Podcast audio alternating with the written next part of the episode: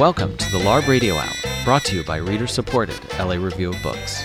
I'm your host, Eric Newman, the gender and sexuality editor at LARB, and I'm joined in the studio today by Medaya Ocher, LARB's managing editor. Hi, Dea. Hi, Eric. Today we've got a conversation with Bassem Youssef, an Egyptian doctor, come comedian, come international celebrity, who is now living his best life, as they say, in Los Angeles. Known as the Jon Stewart of Egypt, Youssef started his own YouTube channel and later television show covering the ouster of Egyptian leader Hosni Mubarak in the wake of the Tahrir Square protests to a wrangling between Islamist, secular, and military factions that has defined the post Arab Spring moment. I loved this book both because it reminded me how little grip I actually have on the nuances and even the major details of political conflicts, not only in Tahrir Square, which a friend of mine, Nora El Tahawi, helped me to kind of navigate in the moment and actually everything after.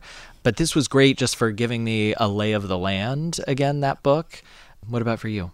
Yeah, same here. I, it also seems rare to be reading about such serious political issues and something as big as the revolution that happened in 2011 in Egypt with a sense of humor that yeah. never happens yeah. really yeah. i mean unless unless you're watching a satirical show of some kind right so it was good to have that kind of approach mm-hmm. in text form where you can just engage with it as you would engage with a book that was really fun and I thought it was really interesting talking to Bassem about how he essentially invented a genre in Egypt where Yeah, that didn't exist before. Right, where political satire was just not something that ever appeared in any medium, especially one that was not public.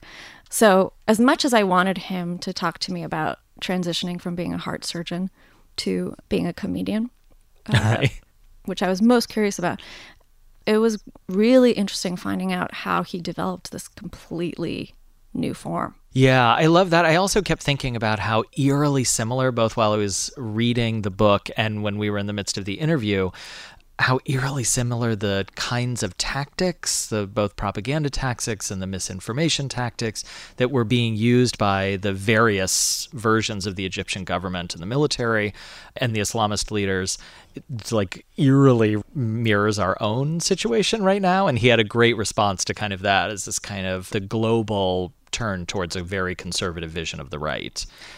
Yeah, just another reason to feel the deep despair I already feel. Thanks, Eric. Exactly. But there was lots of humor and jokes. Yeah, okay, that's a good side. All right, let's get to that conversation.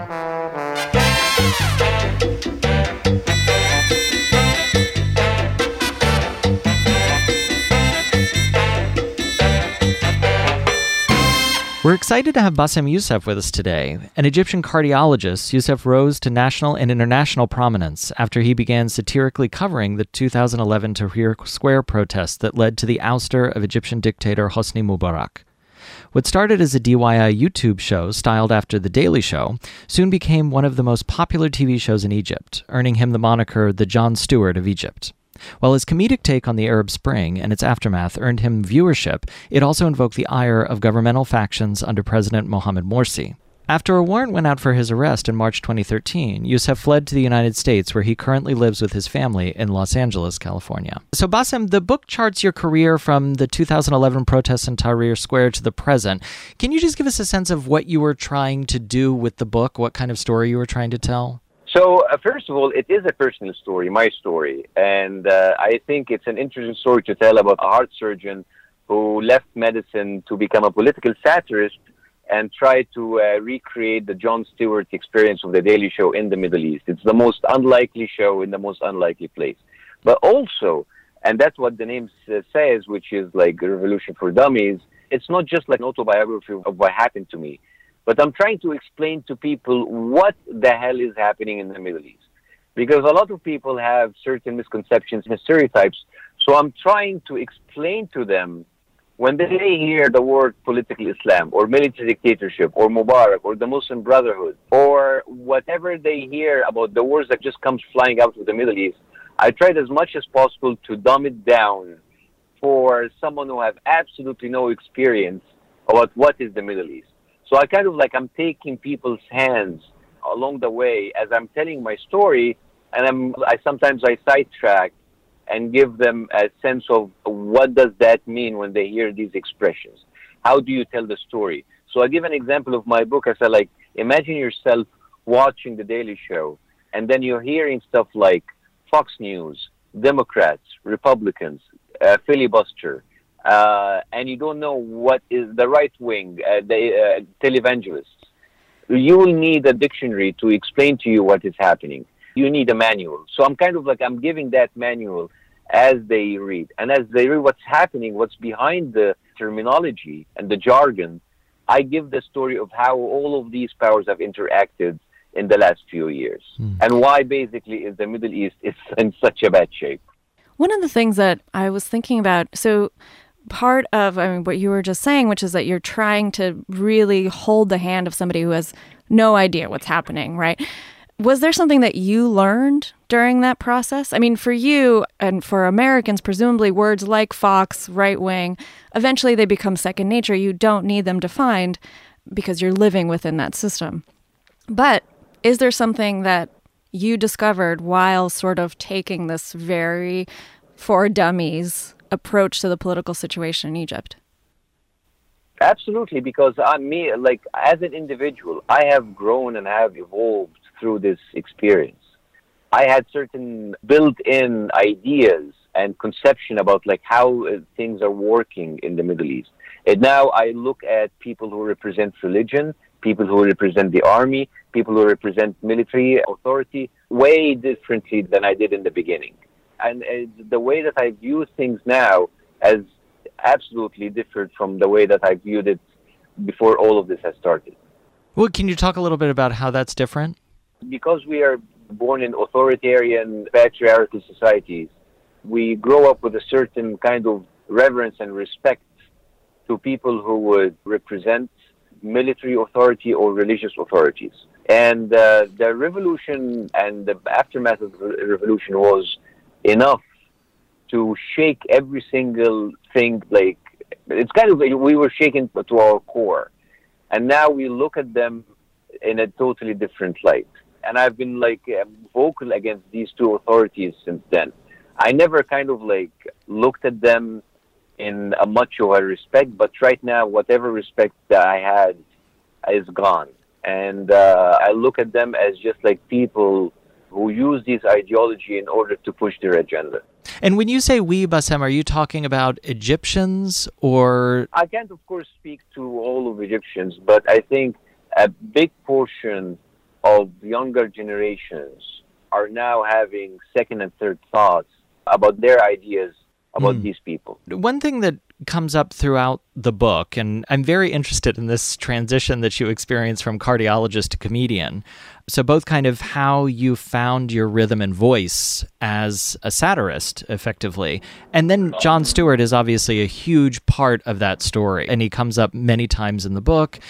Can you talk both about kind of how you found that voice and also kind of what your relationship is with Jon Stewart, kind of what you found so inspiring about what he was doing with The Daily Show? Because I watched The Daily Shows for many years and I always have fantasized about having the same kind of show in Egypt, I was always looking at him as like how he could uh, deconstruct certain kinds of news, how he mm. finds his way to make fun of something or educate people or make people informed. So that, of course, had a big influence. But of course, we had to redo everything in our voice, in our voice that actually matters to Egyptians and actually makes sense to people watching us in the Arab world. So I got the essence, but I had to make it my own. Jon has always been a big brother, and uh, I owe him a lot. Looking at the show and seeing how important it is. I mean, as a part of like there's certain part of my career that like I I would do something I wanted this to be successful to kind of like to be validated by him, and uh, he's been always a great support. Can you talk a little bit about what you see as the political use of humor or satire? What do you think it helps to capture that maybe other forms of political discourse don't? Well, as coming from like a place which puts authority, whether military or religion, in uh, a higher place than others, almost like holy.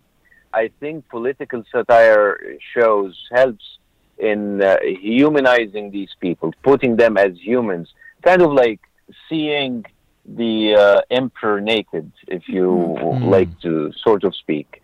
And this is something that is not a common practice in the Middle East. You guys here have kind of like a very established uh, history of satire and speaking truth to power. So we don't have that in the Middle East. So that was totally new for us. Has there been a rise of that kind of approach to politics after your show? Unfortunately, there has been a huge setback. My show was the end of political satire era in Egypt. Now there are a lot of talented people. Many of them worked on my show. We even have recreated the Saturday Night Live in Arabic.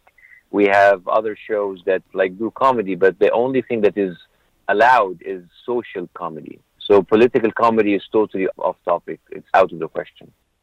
And social comedy, would you give us sort of a, a sense of what that looks like? I mean, I imagine that being a sort of anodyne. Imagine a Saturday Night Live without the political sketches, without Trump, Right. without even something like the Me Too movement. Hmm. Nothing. Uh, it is just like very simple, domesticated, castrated comedy that talks about like mundane everyday life, about relationships, uh, the, you know, divorce, uh, going out, dating, stuff like that. And are you still following Egyptian media and, well, I assume you're following the politics still from your outside yeah, you, can, you, vantage point? you, can't, you can't escape your Facebook feed. right. right. It does follow you Yeah. everywhere. It's in your pocket.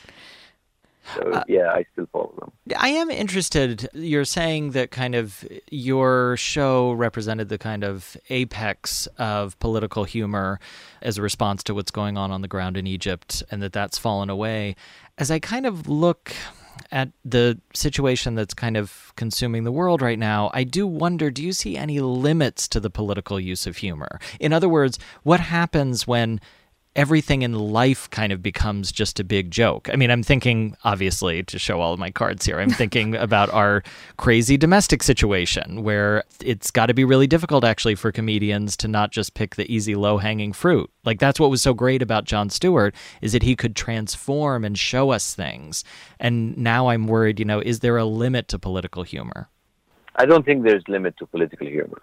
I think just the sky is not even the limit. I mean, are you asking me about like what are the limits of satire, like things that are a no-go zone? Not in terms of what you can or can't say, but I mean more like a limit in terms of the work that it can actually do. What happens when we're just laughing, but that laughing doesn't really lead to any change?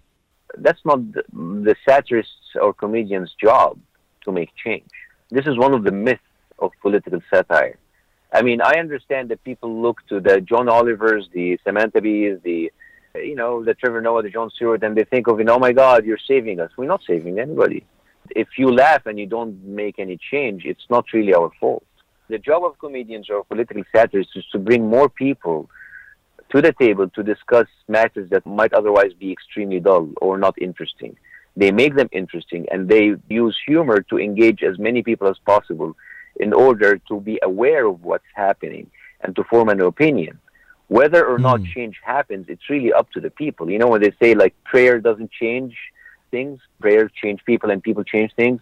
So it's just like up to you. I mean, if you laugh every single weekend or every day watching a political satire show, and then comes the midterms and you don't go down to vote, that's not the comedy's fault. Right, right, right, right.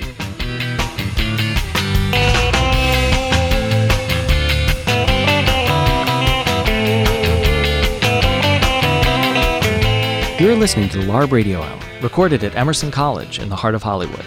We've been speaking with Bassem Youssef about his book, Revolution for Dummies Laughing Through the Arab Spring. We will return to that conversation in just a moment, but first, we have this week's book recommendation.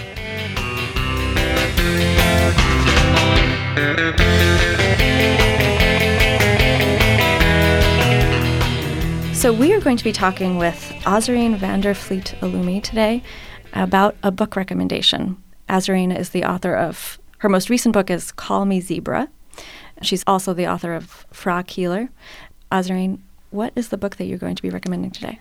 So I brought in a book that I first read as a graduate student when I was at Brown. It's by Clarice Lispector, and it's called The Passion According to G.H. Can you tell us about the book? Yeah, so it happens, it's a fairly short book. It's about 130 pages or so, and it's this extended internal monologue of a woman who enters into a room in her house and she's in Brazil. She can see the favelas out of her window and she's standing there observing the room and seeing how charged it is with its own kind of life and forces. And she's thinking about history, she's thinking about her body, and there's a cockroach. And she's also contemplating what it might mean to kill the cockroach and then perhaps eat the cockroach. So it's a sort of exploration of, of the grotesque as well. Mm-hmm. Uh, I thought I could read just a very short passage so you can get a sense of yeah, please the do. language. I shall need courage to do what I'm going to do, to talk, and to run the risk of the enormous surprise that I'm going to feel at the poverty of what I say. As soon as I say it, I'll have to add, That isn't it. That isn't it at all. But I'll also need not to be afraid of being foolish. I've always gone for the less rather than the more, for fear of seeming foolish along the way. And also, there's the wounding of one's dignity. I'm putting off the moment when I have to talk. Is it because I'm afraid? It's a really beautiful book. It's it's very poetic, but there's like all of Lispector's work, a huge narrative impulse just dragging you from page to page. What about that passage drew you in? Because in, to me, it sounds like it is about the ways in which words fall short inevitably. Mm-hmm. Right. But yeah. And so it's interesting to give a book recommendation and, and read a passage where it is about how inevitably, no matter what you say, no matter how you say it, you will have to say, this is not good enough. I think that's fundamental to any writer's relationship to language. It's it's often a frustrated relationship. Mm-hmm. It's often a kind of uh, battle of trying to make it hammer it into something that feels, if not good enough, a close enough reflection of something experiential or concrete or material, right? So I think that tension of of speaking and seeing the infinite possibility in this expansive nature of language and at the same time how limiting it can be or how not enough it can be sometimes is is sort of at the core of an obsession with writing. Yeah. Yeah. And you're on book tour. Yes. And you said that you've you've read this book before. Is this a book that you take with you when you travel? No, I brought it in for to share with you guys. Oh. I teach her work often. This is a book I haven't revisited actually, but I have lots of passages underlined, as you can see. And when I opened the book, I had written speech and silence under that passage, which is something that I thought about so much while I was also writing Call Me Zebra and when I was writing Fra Keeler. So it was interesting to realize how much reading this influenced me while I was early on trying to figure out where to locate myself in relation to all these questions. I can see those connections. Okay, can you tell us the title of the book again and the author? It's Clarice Lispector, The Passion According to G.H. Thank you so much. That was Azareen van der Vliet Oloomi, author of Call Me Zebra.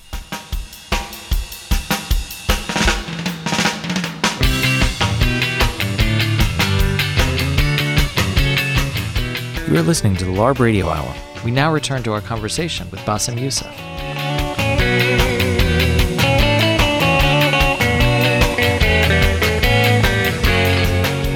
You approaching American politics these days? Do you have an urge sometimes to just go back into your laundry room and make a different YouTube show, but now it's it's American politics that you're tearing apart?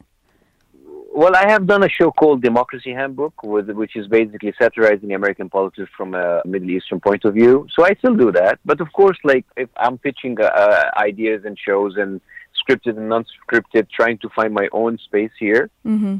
But I cannot recreate my own show in Egypt here because now you already it's already an established thing. So I have to find a different niche, a different space for me to do it. And of course, living in Los Angeles, as you know, everybody is with an idea and everybody is pitching. Uh, some kind of a show waiting for the big break. So basically, I'm being a, a true Angeleno right now. and how have you found Los Angeles? How and how has your family Oh, found it? Well, first of all, you cannot compete with that weather. Oh I yeah, mean, it is February uh, and I'm in short sleeves. So come on, it's Yeah. amazing.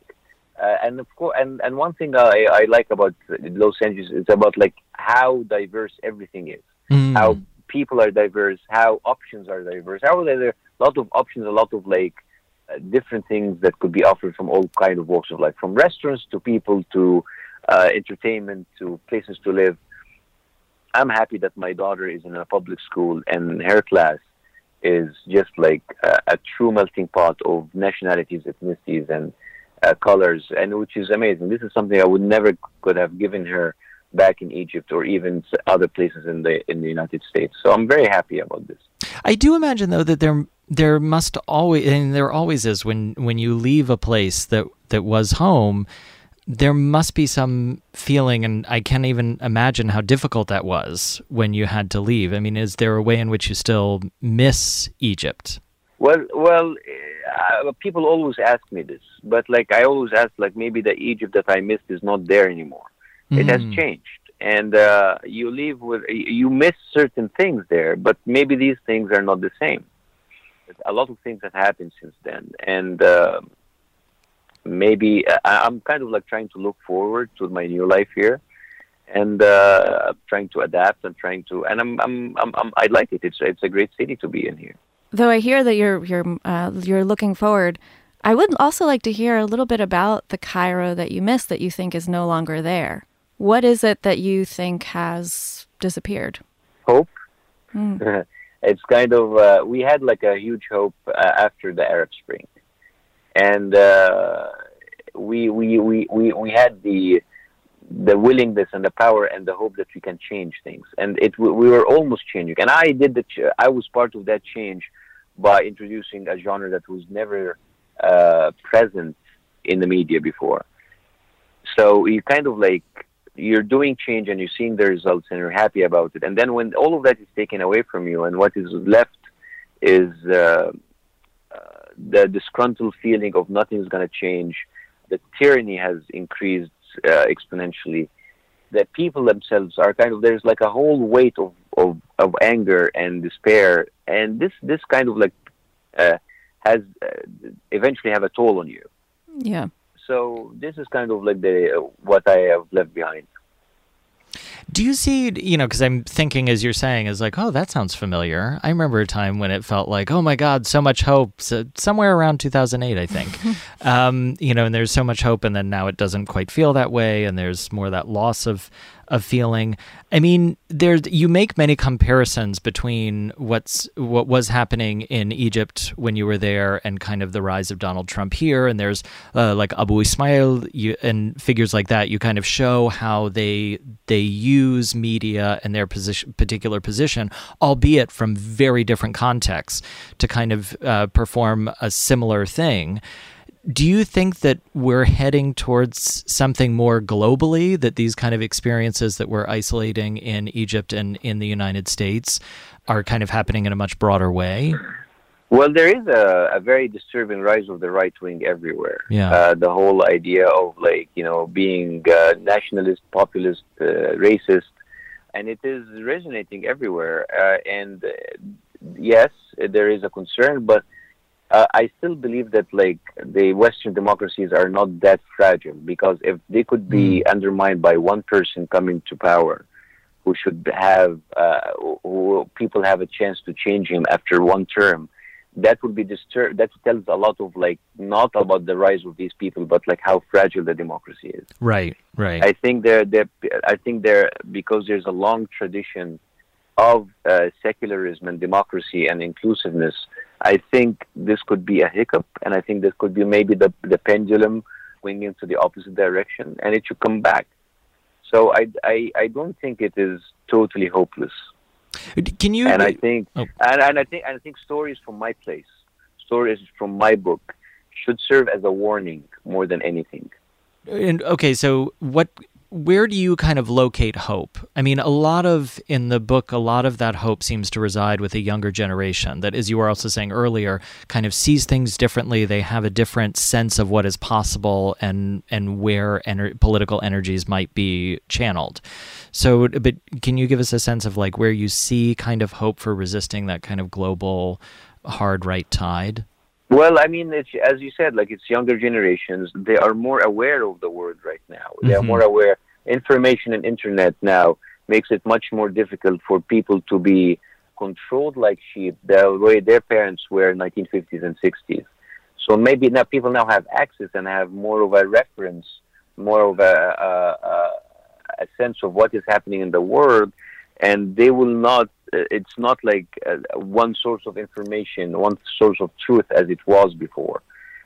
So maybe that's where hope resides. Though that same internet It's is just, also uh, uh, just like uh, just like uh, like the same authoritarian the the, the uh, authoritarian regimes are trying to control people the same way the the regime started like they they still live in the 50s and the 60s Mm. and while the the the new generation have been living in the new world right now Something that I thought was really interesting while reading your book was, and, and I've thought about this before because there are some comedians who do this and they do this successfully, though I think it's really hard, is to be funny in different languages at the same time.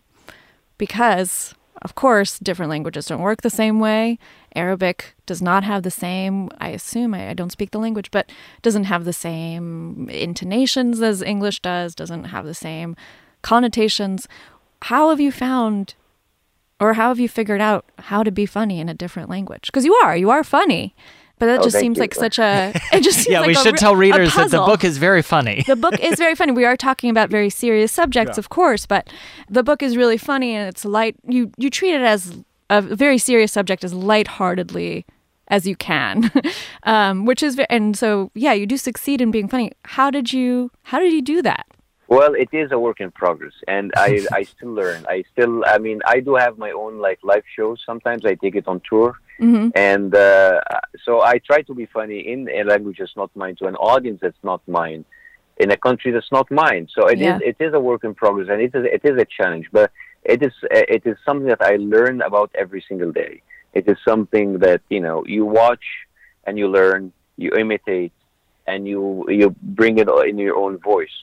So um, and it it is it's been like in the works forever. I mean, like you know, uh, it it it might start. It started by me uh, watching uh, uh, Friends and The Muppet Show, and then you uh, elevate yourself to Seinfeld, and then you watch uh, Frasier, and then you watch Frasier, and then you understand more. What's not so funny? It's uh, sorry. Oh, just that Frasier don't be was mean not about funny. I'm sorry. I'm sorry. I haven't seen Frasier in a What- what long did- time. She was saying she was Oh, like, except for Frasier, which is not funny. No, Frasier is very funny. I agree. I'm outvoted. I mean, okay. I, I, I, no, Fra- Frasier is is like. I mean, when Frasier was on the air, Friends couldn't even get an Emmy. I mean, That's I mean, good to remember, it- it Bassem. That gives me hope. It is. It is very sophisticated. It's a very sophisticated comedy. I mean, I like it, and it took me. a while. I didn't. I couldn't understand it in the beginning, but now, but now I kind of like I got around and I understood it. Is can you tell us an But again- example of a joke or a line or a, a piece of satire that you thought was definitely going to work? You thought this was very funny. You were like, this is going to kill the audience. And it just, you went up there and it was live and it just didn't work. Do you have an example of that? I, I, I can't say I, I don't have anything on the top of my mind, but like I think also yes, uh, there was a lot of these, and Mhm. again, it's a trial and error, and it could and the line could be funny, but the delivery was not, and the line the line and delivery would be funny, but the timing was not, because timing and delivery and rhythm is totally different from a language to the other, Right. Yeah. and this is something that like I again I'm learning every single day. Is there a way in which I assume your your children are also learning English? Is there a way in which the, their uh, acqu- acquiring of the language has helped you figuring out what what works and what doesn't? Well, I mean, my, my, my daughter, her first language is English. I'm having Oh. trouble trying to teach her Arabic Okay. Mm. uh, because because she is in an American school, and uh, that's my struggle with her. So I'm I'm having the struggle of teaching her Arabic, not English. Right. Does she Right. think that you're funny? Uh, well, all all kids in six years old think their parents. Oh, that's right. She's not a They grow up. teenager yet, so you can wait for that. I, I, I, I, until they grow up and they know the truth. Yeah. Well, as we kind of wrap up here, um, Bassem, can you tell us a little bit about what you're working on now? Well, I, uh, me and Larry Wilmore have written a pilot, uh, uh, like uh, for a TV comedy, and uh, we are kind of like uh, you know shopping it around right now. Oh, wait, what would the we, topic uh, be? Can you talk about it? It's about a Middle Eastern family with secret superpowers. Oh, I love Larry Wilmore. Yeah, he's amazing. It's so and, funny. Uh, we're shopping it. Uh, we're shopping it around with ABC Studios, and um, we. Uh, I'm also working on other projects. Other. Also, I have my live shows. Sometimes I go on tour, and um, I uh, I do my own stand up. I I I kind of like uh, and I, and I, and I, I, and there's a lot of uh, other kind of scripts in development. So kind of like I'm living the Los Angeles life. Every time you ask someone here what you're doing, it's like, oh, I'm working on a script. So this is what I'm doing right now. I'm working on a script Right. so, or or scripts. So uh, yeah, this is what I'm working on right now. Do you ever miss being a heart surgeon? No, So you found then your true calling here in Los Angeles, not to be a heart surgeon, but to be uh, an entertainer. yeah, and to live a life of rejection. That's funny. All right, Bassem Youssef, thank you so much for joining us. We've really enjoyed talking to you. Thank you so much. Thank Take you. Take care.